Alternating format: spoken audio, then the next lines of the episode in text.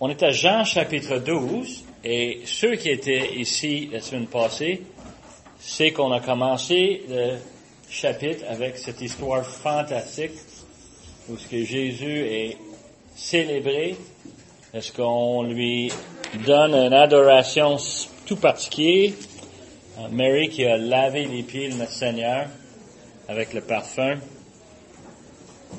Mais ici, on est dans Jean chapitre 12, verset 12. Euh, on est rendu à une expression qui, je trouve, fascinante, parce que nous autres, ça fait une semaine, mais ici, ça dit le premier mot, le lendemain. Le lendemain, une foule nombreuse de gens venus à la fête ayant entendu dire que Jésus se rendait à Jérusalem, prirent des branches de palmier et allèrent au-devant de lui en criant Hosanna, béni soit celui qui vient au nom du Seigneur, le roi d'Israël. Et Jésus trouva un annonce s'assit dessus selon ce qui est écrit, Ne crains point, fille de Sion, voici ton roi vient, assis sur le petit d'une ânesse. Ses disciples ne comprirent pas d'abord ces choses, mais lorsque Jésus eut été glorifié, ils se souvenirent et euh, qu'elle était écrit de lui et qu'il les avait accomplis à son égard. Tous ceux qui étaient avec Jésus quand il appelait Lazare du sépulcre et le ressuscitait des morts, lui rendaient témoignage, et la foule vint au-devant de lui parce qu'elle avait appris qu'il avait fait ce miracle. Les pharisiens se dirent donc les uns les autres, vous voyez que vous ne gagnez rien, Voici le monde est allé auprès de lui. Passage intéressant, n'est-ce pas? Mais aussi, euh, on va voir ce matin que c'est un passage qui, euh, ben, c'est un peu confondu, surtout dans l'esprit de bien du monde. Euh, et puis on va voir ça plus près. même les disciples le trouvaient difficile à comprendre. Difficile de comprendre parce que ça arrive au moment, je sais pas, vous avez des choses qui arrivent sur le coup. Euh, est-ce que vous savez pourquoi ça arrive? Des fois, on ne se comprend même pas. Pour découvrir beaucoup plus tard qu'il y avait quelque chose d'autre qui se passait, qui avait un impact, et qu'on faisait partie d'une série d'événements pour en arriver justement à voir que Dieu est en action. Dieu a un plan. Et justement, ce passage nous démontre ça ce matin. Question euh, personnel. Si vous voulez pas le répondre, vous n'avez pas besoin de répondre, mais question euh, juste plutôt piège que je vous pose.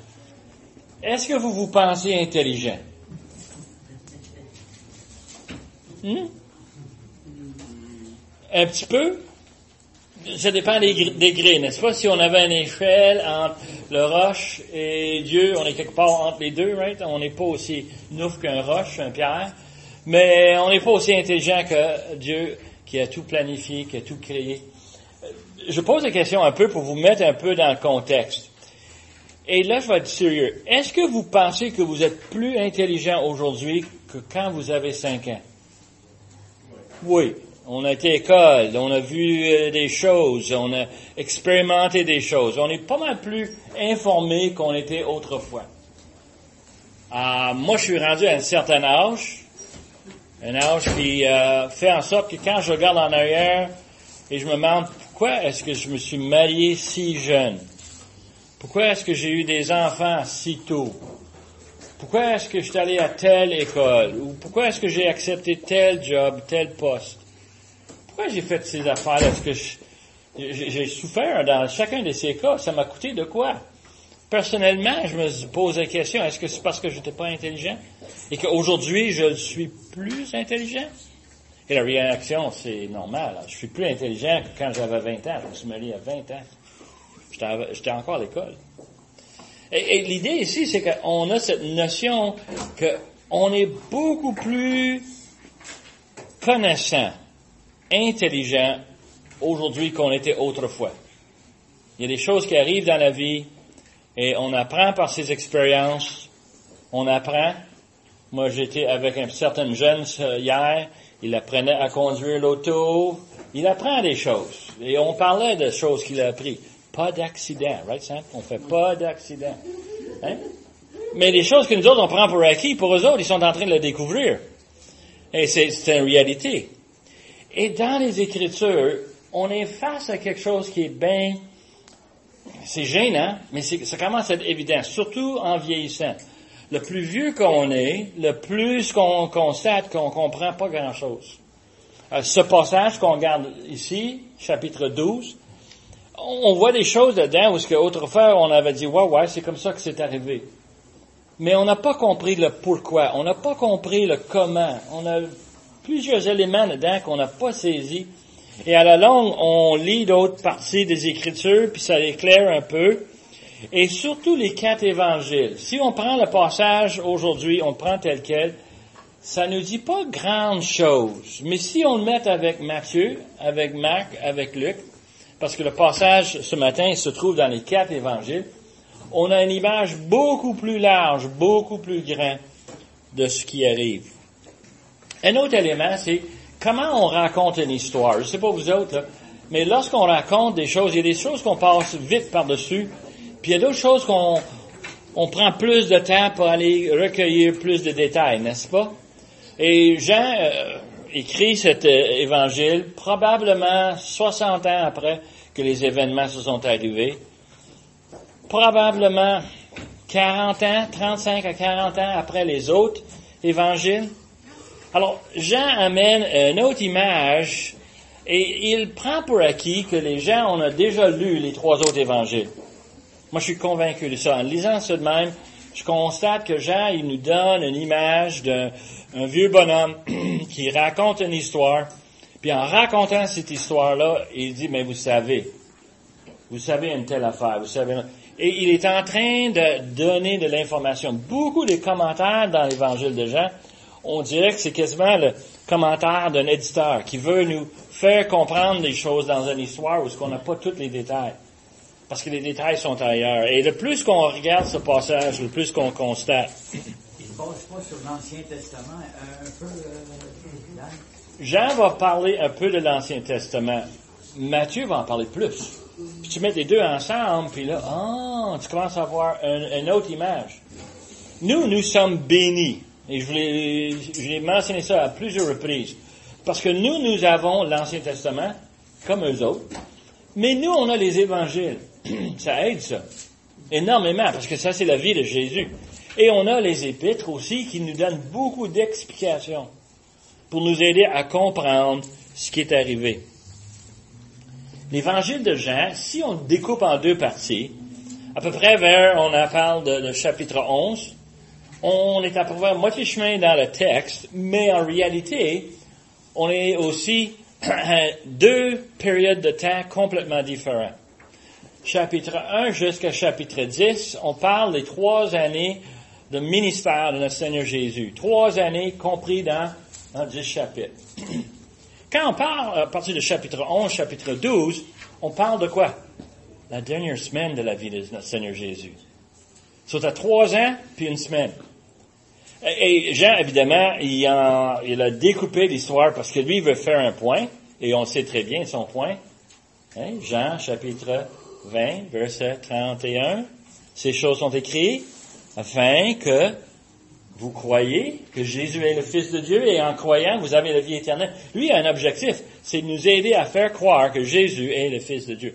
Et c'est comme ça qu'il a découpé l'histoire.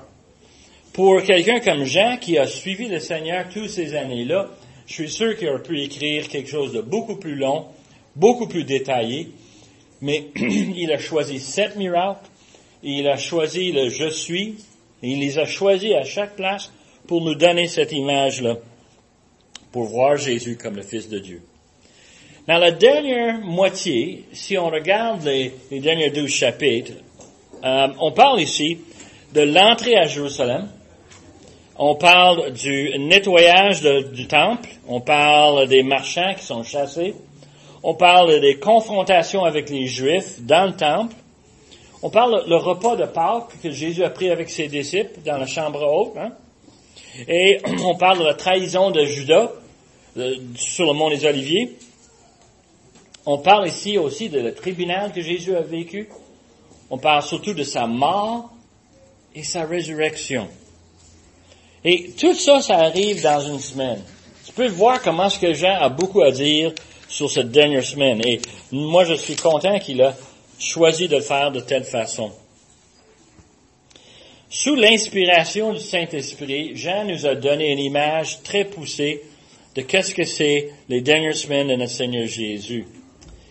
Et verset 12 nous donne ce mot-là, le lendemain. Le lendemain, c'est ce qu'Yvon nous a présenté la semaine passée.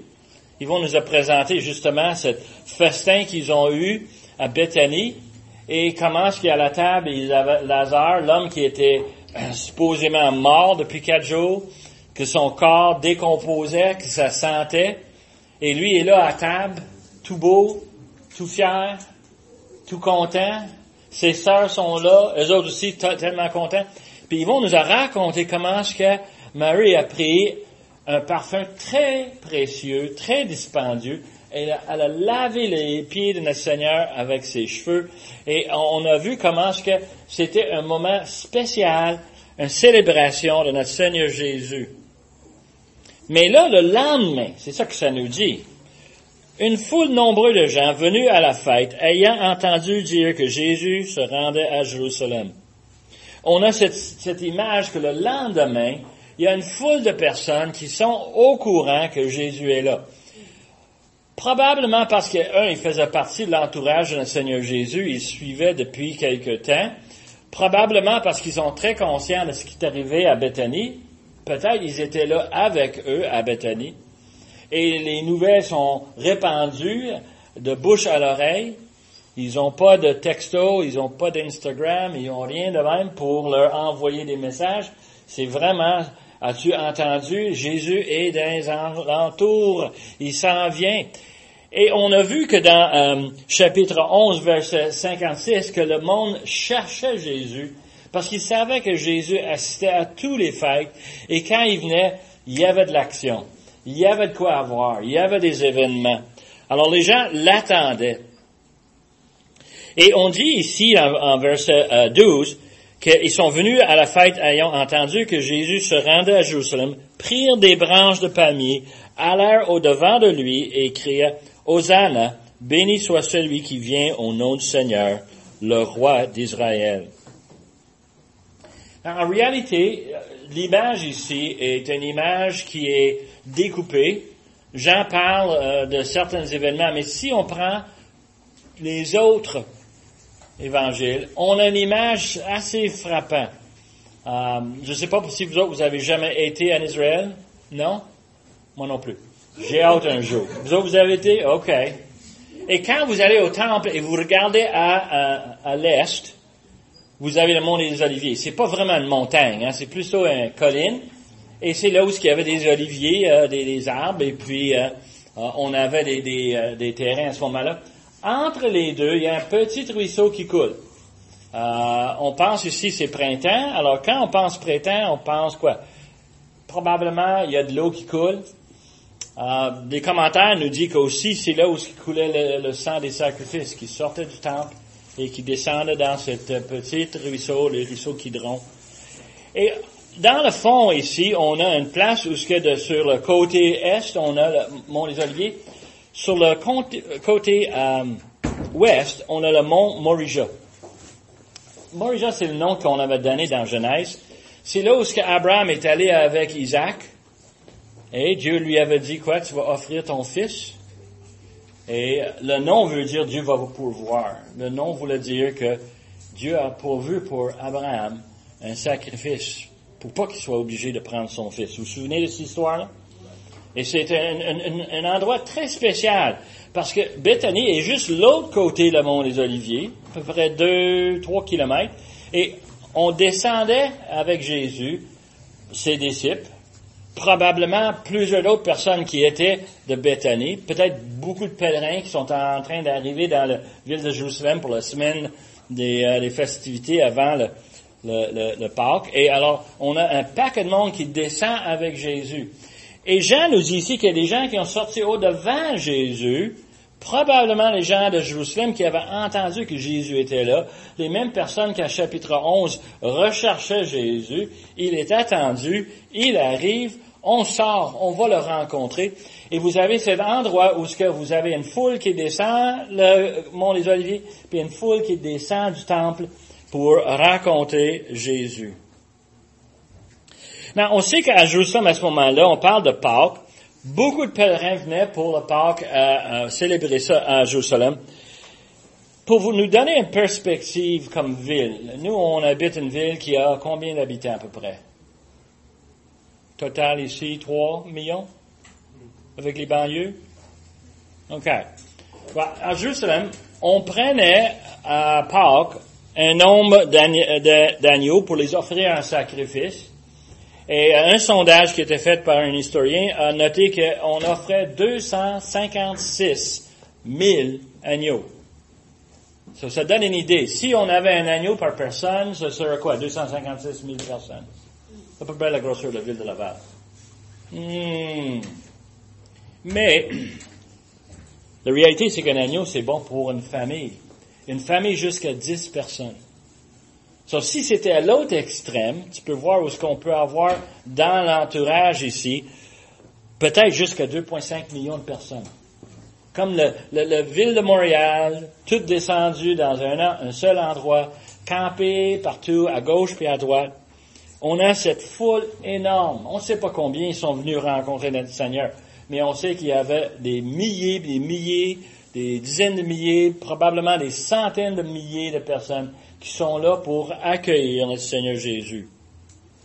Et on nous dit qu'il a pris des, des palmiers, des, euh, des branches. Et euh, c'est pas quelque chose qui était ordonné dans l'Ancien Testament, mais c'était devenu une tradition parmi les Juifs depuis à peu près 200 ans. Où ce que quand ils avaient une victoire, on sortait avec une branche de palmier, c'était une, une un simple geste de démontrer la paix. On a une célébration, il y a une conquête, il y a une conquête, il y a un triomphe qu'on veut célébrer. Voici le roi arrive et on veut lui placer les branches devant lui. Ils ont fait ça pour euh, euh, euh Judas Maccabée lorsqu'il a euh, euh défait l'armée de Syrie, là, à peu près 200 ans avant. Et quand on voit cette situation, on voit que ces gens-là réagissaient à l'arrivée de Jésus comme si c'était quelqu'un d'importance, quelqu'un qui euh, faisait une différence. Et ils le disent ici, ils disent quoi? Qu'il vient au nom du Seigneur, le roi d'Israël. Déjà, ils sont en train d'identifier Jésus comme étant le roi. Dans leur esprit, ils voient Jésus comme quelqu'un qui est qualifié pour être le roi. Ils le disent ici, ils crient Hosanna. Nous, nous, on sait, on, a des chants qui nous disent Hosanna. Savez-vous qu'est-ce que ça veut dire le mot Hosanna? Hmm, pas d'idée? Hein? Dieu? Dieu? C'est un mot qui veut dire sauve maintenant. C'est quelque chose qu'on va dire à Dieu, n'est-ce pas? C'est une façon qu'on va dire, nous, comme enfants de Dieu, on peut dire, Seigneur, merci pour ton salut, amène-les tout de suite, j'en ai besoin. Ça veut dire sauve maintenant. Euh, apporter le salut maintenant. C'est une, supplication, une demande qu'on fait. Et quand on voit Jésus arriver, on le dit, voici le salut. Il faut qu'on commence à prendre un peu de temps juste à côté ici pour définir ce qu'est-ce qu'on veut dire par le salut. Qu'est-ce qui va nous sauver? Ah. Ta mère, quand tu étais petit, te demandait de prendre un bain. Et puis toi, tu disais, vraiment, dois-je vraiment rentrer, arrêter de jouer pour prendre mon bain? Puis là, tu ton père en ailleurs, ta mère qui dit, attends une minute, le plombier est brisé, il faut que je le répare. Et toi, tu retournes jouer en disant, je suis quoi? Sauvé. Le salut peut être aussi banal que ça. Sauver d'une quelque chose, d'un malheur quelconque, euh, quelque chose de douloureux. Hein? Des fois, on voit chez le dentiste, puis il nous dit quoi? Pas de carré? On a dit, ah, sauvé. Hein? Il y a des sortes de salut. Nous, comme enfants de Dieu, on pense de quoi? Le pardon de nos péchés. On pense que le salut représente le pardon de nos péchés. Et nous, on regarde ce passage en disant, Jésus arrive, il apporte le salut. Ben oui, dans cinq jours, il va mourir et son sang va couler. Ça va payer mes péchés, vos péchés. C'est-tu donc merveilleux? Le salut arrive. OK. Nous autres, on sait ça parce que nous autres, on a triché, on a lu les quatre évangiles, on a lu les épîtres, on a compris à quoi ça sert le sacrifice de Jésus, la propitiation, le paiement nécessaire pour nos péchés. On comprend ça. Mais ces gens-là, ils ne cachent pas. Les autres, le salut veut dire d'autres choses. Et on voit très, très bien. Ils disent, on veut un roi. Pourquoi est-ce qu'ils veulent un roi? Ben, ils ont déjà César, non? Ils ont déjà le roi Hérode. Ils ont tout ça. Ils ont un Pilate comme euh, gouverneur. Et pourquoi est-ce qu'ils veulent un autre roi? Parce qu'ils veulent un autre roi. C'est peu comme nous dans notre pays. On a des politiciens et il y en a en pouvoir. Et à la longue, on se dit, on peut-tu en avoir un autre? On est, on est assez vu, on a assez, euh, on, a, on a besoin de quelqu'un d'autre. Pour découvrir que quelqu'un d'autre devient quoi, après un, deux, trois ans, ah, on a besoin encore un autre, ouais, hein? Mais les, autres, ils cherchent quelqu'un qui va venir prendre le pays. Et leur qualification, moi je suis un gérant de projet, je prends les choses avec des critères. On fait des choix basés sur des raisons très spécifiques. Alors, eux autres, ils ont dit, Jésus, hmm, capable de guérir les malades. Ça, ça pourrait être utile, ça. Hein? Si jamais je tombe malade, c'est bon d'avoir lui comme roi.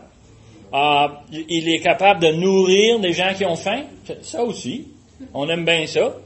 On commence à voir le critère. Il est capable de faire des miracles.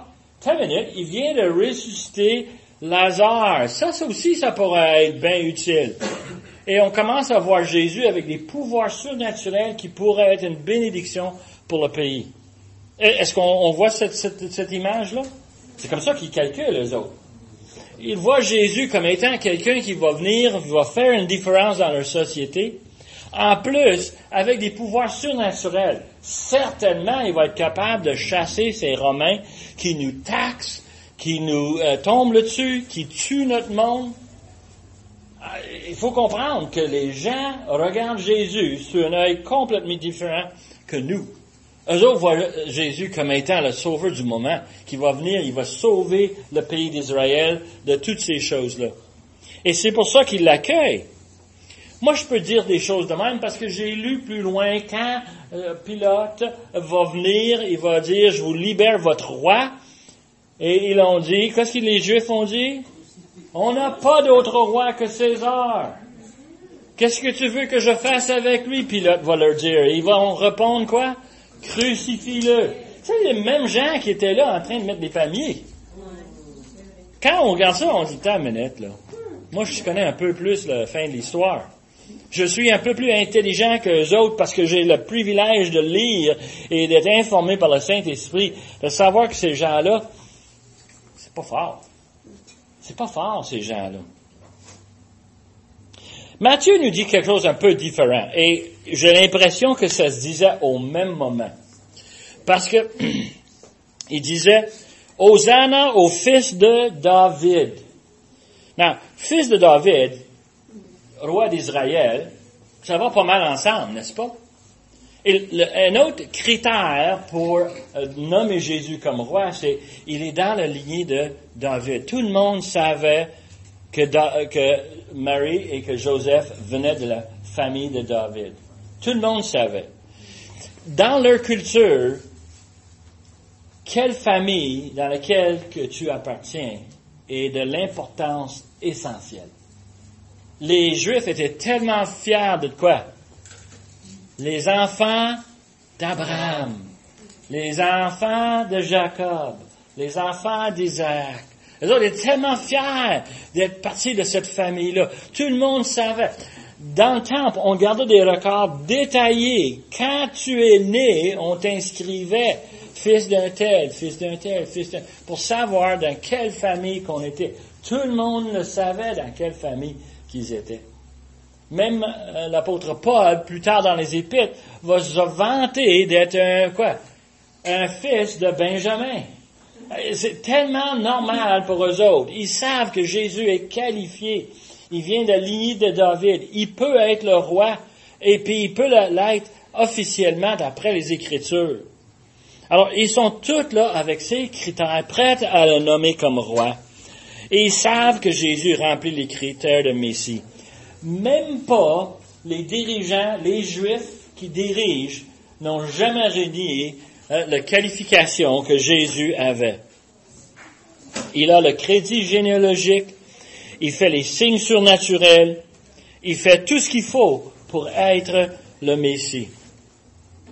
Dans verset 14, Jésus fait quelque chose qui est très étrange. Pour nous, on comprend à peine, mais il se met sur le dos d'un anon, un jeune anon, et puis euh, c'est est assis sur le petit d'une ânesse. Et ceci, c'est un, un, accomplissement d'une prophétie. Il faut comprendre un peu qu'est-ce que ça veut dire.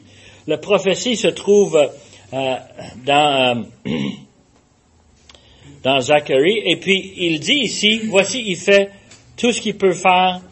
Et Zacharie 9.9 nous dit, sois transporté d'allégresse, fille de Sion, pousse des cris de joie, fille de Jérusalem, voici ton roi vient à toi, il est aussi juste et victorieux, il est humble et monté sur un âne, sur un âne le petit d'une ânesse. Le clé est dans ce passage. Jésus arrive, on l'accueille comme le roi en Israël, et comment est-ce qu'il vient? Il vient assis sur un petit âne. Un âne qui n'a jamais été monté et tout petit. On sait par les autres évangiles que les disciples ont pris leur, manteau et ils ont placé leur manteau sur l'âne et puis Jésus s'est assis dessus. Ils s'en viennent. Et qu'est-ce que ça veut dire? Ça veut dire que Jésus s'en vient en humilité. Zacharie, c'est ça qu'il nous dit dans Zacharie 9.9. C'est une indication comment Jésus vient, il est humble, et comment il vient aussi en paix? Normalement, le roi va se promener sur un, cheval, un, grand cheval. Et, souvent, on va voir un cheval blanc. On voit ça dans Apocalypse 6, 2, où ce que Jésus va arriver. Il va arriver quoi? Sur un cheval blanc. Et dans la, bataille, la, guerre qui va arriver en chapitre 19 de Apocalypse, encore Jésus est sur un cheval blanc. Ça, c'est un, symbole de victoire, de force, de guerre. Mais Jésus est arrivé à Jérusalem sur un âne, tout doux, humble, paisible. Je viens en paix. Je viens pas pour juger personne. Je viens pour annoncer la bonne nouvelle. Un autre élément qu'on a dans les Écritures qui devrait nous exciter un peu, c'est quand on regarde la date exacte quand Jésus est arrivé dans, euh, à Jérusalem.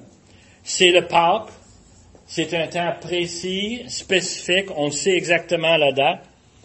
Mais si on retourne à Daniel chapitre 9, on a un passage qui est fascinant. Daniel reçoit une vision de l'Éternel et l'Éternel dit euh, qu'il y a un roi qui va rentrer à Jérusalem. Il dit qu'il va arriver dans 69 semaines d'année. Si on fait une semaine en étant 7, 69 fois 7, 7 fois 69 fait 483 années, jour pour jour, du date où ce que Artaxerxes a donné l'ordre de reconstruire Jérusalem.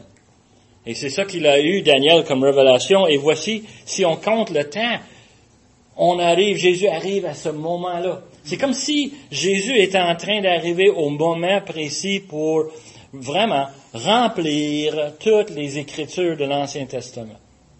Et ça, on le comprend parce qu'on a les Écritures, mais ces gens-là ne cachent pas ça.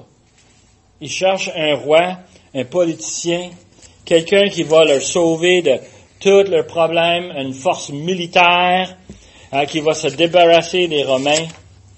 Mais Jésus arrive pour accomplir la volonté de son Père.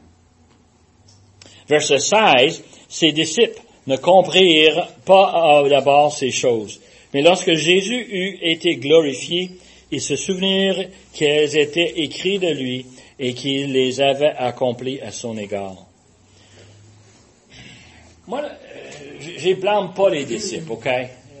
Moi, je me tiens comme étant un disciple. Je pense que vous aussi, vous vous croyez comme disciple, et c'est bien cela. Euh, on est peut-être un petit peu plus intelligent que ces disciples-là, simplement parce qu'on a le bénéfice de quoi? D'avoir la parole de Dieu, de le lire fidèlement et de maîtriser ce qu'il dit. Et comme ils disent ici, Jean, il donne ce petit commentaire, hein, 60 ans plus tard, en disant, dans le temps, on ne savait pas, mais après que Jésus était mort, après qu'il était ressuscité, il a dit ici, après qu'il soit glorifié, il y a quelque chose qui glorifie, c'est d'être ressuscité, n'est-ce pas? Et Jésus était glorifié. Ils ont commencé à comprendre. Et je prends cette opportunité de citer un de mes passages préférés dans Luc 24.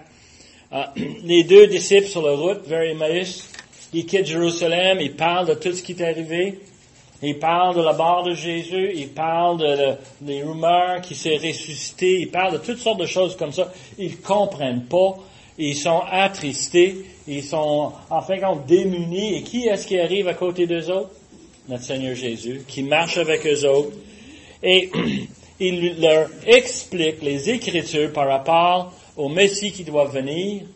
Je suis sûr qu'il a expliqué Isaïe 53. Je suis sûr qu'il a pris le temps sur la route de leur dire tout ce qu'ils ne comprenaient pas. Et leur intelligence, le Saint-Esprit est en train de le réveiller jusqu'à temps qu'ils arrivent chez eux et il offre Jésus de venir prendre un repas avec eux. Et quand Jésus brise le pain, il reconnaît que c'est Jésus. Et après cela, après que Jésus est parti, ils se dirent l'un à l'autre, notre cœur ne brûlait-il pas au-dedans de nous lorsqu'il nous parlait en chemin et nous expliquait les Écritures? C'est ça qui arrive aux disciples. Des vrais disciples, là, on vient, on est confondu, puis dans ce passage ici, chapitre 12, ils sont très confondus. Et, et puis là, plus tard, Jean dit, ben, après ça, on a bien compris, on a bien saisi. Après, on était informés. Mais le, problème ici, c'est très important. Les disciples sont confus. Pourquoi? Parce que c'est des petits garçons juifs. Ils ont entendu toutes les histoires dans la synagogue. Ils savent toutes les traditions. Ils savent tout. Les autres sont pas différents que les gens dans la foule. Voici Jésus arrive capable de tout faire, capable de faire n'importe quoi. OK? C'est plus qu'un héros dans un bande dessinée. On parle de Dieu lui-même.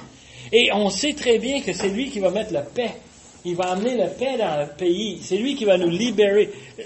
Les disciples y embarquaient avec la même problématique que les autres. Ils voyaient Jésus comme étant une solution ponctuelle. Il va arriver, il va faire quelque chose, tu vas voir, regarde ça. On arrive et les foules le reconnaissent. Les disciples sont confus. Pourquoi? Parce que tout le long, Jésus est en train de dire, je m'en vais à Jérusalem pour mourir. Vous ne croyez pas? On a vu, nous, Thomas, dans le commencement du chapitre 11, où ce Jésus dit, on s'en va à Bethanie. Et qu'est-ce que Thomas a dit? Allons-y avec lui. On va aller mourir avec lui. Thomas, il le sait, il l'a entendu, il l'a écouté. Thomas, c'est un pessimiste. C'est mon héros en passant. Je trouve que le gars, il est tellement terre à terre. Hein? Il sait qu'est-ce qui va arriver. Il est pas nouf. OK, on y va. Oui, Seigneur, on te suit jusqu'à la mort, jusqu'à la fin. Eux autres, ils savent ça. Et en même temps, ils voient les foules. Tu peux-tu voir la confusion dans leur esprit? T'as une minute, on s'en vient mourir. Regarde, ils viennent l'accueillir comme roi. Fantastique, non? Les disciples sont vraiment mêlés dans leurs pensées. Verset 17 nous dit, tous ceux qui étaient avec Jésus, quand il appelait Lazare du sépulcre et le ressuscita des morts, lui rendaient témoignage et la foule vint au-devant de lui parce qu'elle avait appris qu'il avait fait ce miracle. Combien de vous autres, vous regardez le programme Tout le monde en parle? Parce que ça, c'est la situation ici. Tout le monde en parle. Les foules sont là en train de se rassembler. Il y a des gens qui quittent Jérusalem. Il y a des gens qui descendent le mont des Oliviers avec Jésus. Il y a des gens là-dedans. De quoi est-ce qu'ils parlent? Ça, c'est Jésus. J'étais là quand Lazare a sorti du tombeau. J'étais là, j'ai vu, j'ai vu, touché. Hey, c'est un miracle. Et ils en parlent, ils en parlent. Et tu peux voir où est-ce que ça pompe le monde. Ça les pompe énormément, n'est-ce pas? Pour en arriver à ce que les autres, ils arrivent et ils sont tout feu, tout femme. Ils parlent des signes de Jésus. Je suis sûr qu'ils en ont parlé. Mais moi, j'étais en Galilée quand il a nourri 5000 hommes et leurs familles. Moi, j'étais là. Oh, c'était tellement bon. Tu aurais dû goûter ce poisson-là. Hum, spécial. Hein? Et le pain. Hein? Tu peux-tu voir les gens parler? Tout le monde en parle de ce Jésus qui descend vers Jérusalem. Et pour, moi, ça, ça me parle. Jésus fait des signes, eux autres en parlent, et il, en fin de compte, il donne l'évidence nécessaire pour démontrer que Jésus est digne d'être le roi. Et encore plus de monde cherche à le voir, à l'entendre. Pour leur salut, peut-être. Pour assister à un événement, un divertissement, un spectacle, probablement. Hmm? Semaine prochaine, Matthieu va nous parler des, Juifs, des Grecs qui sont venus et ils voulaient voir Jésus, des païens qui voulaient voir Jésus. La, nouvelle se répand. Il y a plein de monde qui cherche à le rencontrer, à le voir. Et verset 19, les pharisiens se dirent donc les uns aux autres, vous voyez que vous ne gagnez rien, voici le monde est allé auprès de lui. C'est une généralisation, mais eux autres, ils sont dans le mode panique. Et c'est fascinant de voir comment est-ce que les autres voient Jésus arriver et ils n'ont pas d'opposition. Les autres évangiles nous parlent comment est-ce que euh, Jésus euh, est, est, sur l'âne, il descend, et les pharisiens crient à Jésus, dis à tes disciples d'arrêter de dire des choses comme ça. Et euh, Jésus leur répondit quoi? S'ils arrêtent, les roches vont commencer à chanter les louanges. Hein? So, la notion ici, c'est qu'ils savent très bien ce qui est en train d'arriver. Et ils sont très frustrés. Et il dit, en fin de compte, on ne gagne rien. Il n'y a rien qu'on peut faire. Et ils sont là, ils sont très frustrés. Et ils ont peur que tout le monde quitte le système judaïque pour suivre ce, ce Jésus cette personne qui a des pouvoirs qui viennent évidemment de Dieu. Mais les autres, ils vont perdre leur place, ils vont perdre leur position. Ce qui est frappant ici, c'est que les pharisiens ne nient jamais les œuvres de Jésus. Jamais ils vont dire que Jésus fait des choses, puis c'est faux. Ils vont essayer de dire que ça vient de la puissance de Satan, mais ça, ça porte mal, parce que tout ce que Jésus faisait, c'était décrit dans l'Ancien Testament. Et ils font rien pour, ils ont rien pour prouver que Jésus n'est pas le Messie. La seule chose qu'ils peuvent espérer, c'est que Jésus va faire quelque chose et les Romains vont le tuer. Ou il va dire quelque chose et la foule va le tuer. C'est ça qui arrive dans la semaine. Hein. Lorsqu'on confronte Jésus, on essaie de mettre à l'épreuve pour le mettre euh, en, en, défaveur avec la foule. Et les autres, ils vont mettre en plan en place un plan. Ils vont se faire aider par Judas. Et ils vont chercher une façon d'arrêter Jésus, mais pas devant la foule. Il ne faut pas que ce soit public. Il faut que ce soit caché. Il faut que ce soit clandestin. Il faut que ce soit fait la nuit. Il ne faut pas que personne ne sache. Les autres, ils passent à l'action. Dans les commentaires, c'est fascinant de voir les opinions des gens. Et quand j'ai des opinions, c'est quand même des opinions qui vaut la peine de, de lire et de réfléchir. Il y en avait un que j'ai lu hier de Don Carson qui disait, pense un peu à tout ce qui arrive la dernière semaine de la vie de Jésus. C'est quoi l'événement déclencheur? C'est pas vous autres. Vous avez jamais vu un paquet de dominos tout en debout et on pousse sur un puis tous les autres tombent? Et on a une série d'événements qui arrivent dans les derniers chapitres de Jean qui démontrent des événements où ce que les pharisiens, les Juifs vont chercher à venir arrêter Jésus et, enfin, ils vont l'amener devant les Romains pour le faire enlever sa vie. Qu'est-ce qui les a poussés? Pendant trois ans, ils ont eu amplement les opportunités. moi, je sais que Dieu est en contrôle, je sais que Dieu est en charge, je sais que Dieu fait ce que Dieu veut faire, et il empêche les gens de faire ce que Dieu ne veut pas qu'ils fassent. Dieu est capable de gérer les événements. Mais c'est quoi l'événement déclencheur? Et d'après Don Carson, une des choses fascinantes, c'est que probablement c'était la résurrection de Lazare. Oui, tu veux nourrir du monde, vas-y, nourrir du monde. Oui, tu veux guérir tel malade ou telle personne infirme. Oui, oui, c'est bon ça. Mais ressusciter des gens, wow. Ça, c'est dur à travailler contre ça. Hein? C'est dur à, le repousser. Et les gens ici, on voit dans ce passage, ils en parlent. Ils leur donnent leur témoignage. Beaucoup de personnes l'ont vu, beaucoup de personnes ont assisté, ils ont entendu, et beaucoup de ces personnes-là, ils veulent en parler. Et les pharisiens réalisent qu'il faut faire quelque chose. Il faut faire quelque chose. Et à ce moment ici, on arrive à l'entrée de Jésus à Jérusalem. en conclusion, je sais que Jean semble nous donner un paquet d'événements euh, qui viennent un peu à gauche à droite. Mais c'est tous des exemples pour nous aider à comprendre que tout ceci est le plan de Dieu. Beaucoup de gens, à travers les années, à travers des centaines d'années, ont écrit au sujet de Jésus comment c'était un bon gars, mais dommage, on lui a enlevé la vie. Beaucoup de personnes ont écrit que c'était quelqu'un qui avait vraiment un rôle à jouer, une importance, mais c'est triste ce qui lui est arrivé. Et le problème, c'est que ceux qui comprennent que c'est le plan de Dieu réalisent très rapidement que c'est pas triste de tout, de tout. C'est nécessaire, c'est essentiel. C'est Dieu comme un peu le, pharaon, Dieu a, durci leur cœur. Exact, yeah. Et c'est la même chose ici. Oui. Euh, on, lit dans euh, Exode comment est-ce que Dieu a, endurci le cœur de Pharaon dix fois. Mais si tu lis comme faux, il y a dix fois précédent où ce que Pharaon a dit, Pharaon s'est endurci le cœur. Il arrive un moment où ce que Dieu a tourné le switch. Et, c'est exactement ce qui arrive ici. Ils ont eu plein d'opportunités pendant trois ans d'écouter Jésus, de mettre leur confiance, de croire en Jésus comme étant le Fils de Dieu, et ils ont choisi de ne pas le croire. Et tu sais qu'est-ce que ça fait enfin? Ça fait en sorte que Jésus va les juger. Et c'est triste. Et c'est eux autres qui vont enlever la vie de Jésus en pensant qu'ils ont gagné, ils vont se trouver une éternité en enfer. Et c'est quelque chose qu'on souhaite à personne. Mais c'est ça qui va arriver. Le plan de Dieu s'accomplit parfaitement malgré les efforts des pécheurs et aussi de Satan. Et vraiment, c'est à nous à décider, est-ce qu'on croit cela pour nous, dans nos vies aussi? Est-ce qu'on croit que Dieu est vraiment en contrôle, en charge? Nous, il nous a amenés ici pour faire cette découverte, pour arriver à comprendre ces événements, à les mettre dans un contexte euh, divin, universel, mais aussi personnel.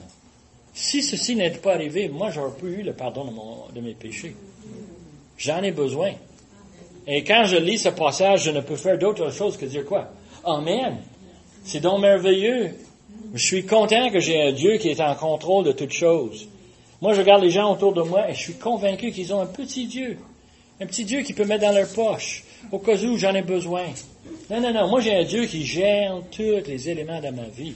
La vie de ma famille, la vie de mes amis, de notre Église. Dieu est en contrôle. En tout cas, on laisse. On revient la semaine prochaine. All right. Merci, Père éternel, pour le privilège qu'on a de te connaître, d'avoir Jean qui a transcrit ces événements pour nous. Et nous, on peut les regarder dans la lumière euh, éternelle, une perspective qui vient de toi. On te remercie pour ton Saint-Esprit qui est sur nous, qui nous guide. Merci pour le fait que tu nous as mis ensemble, qu'on puisse être de service pour toi.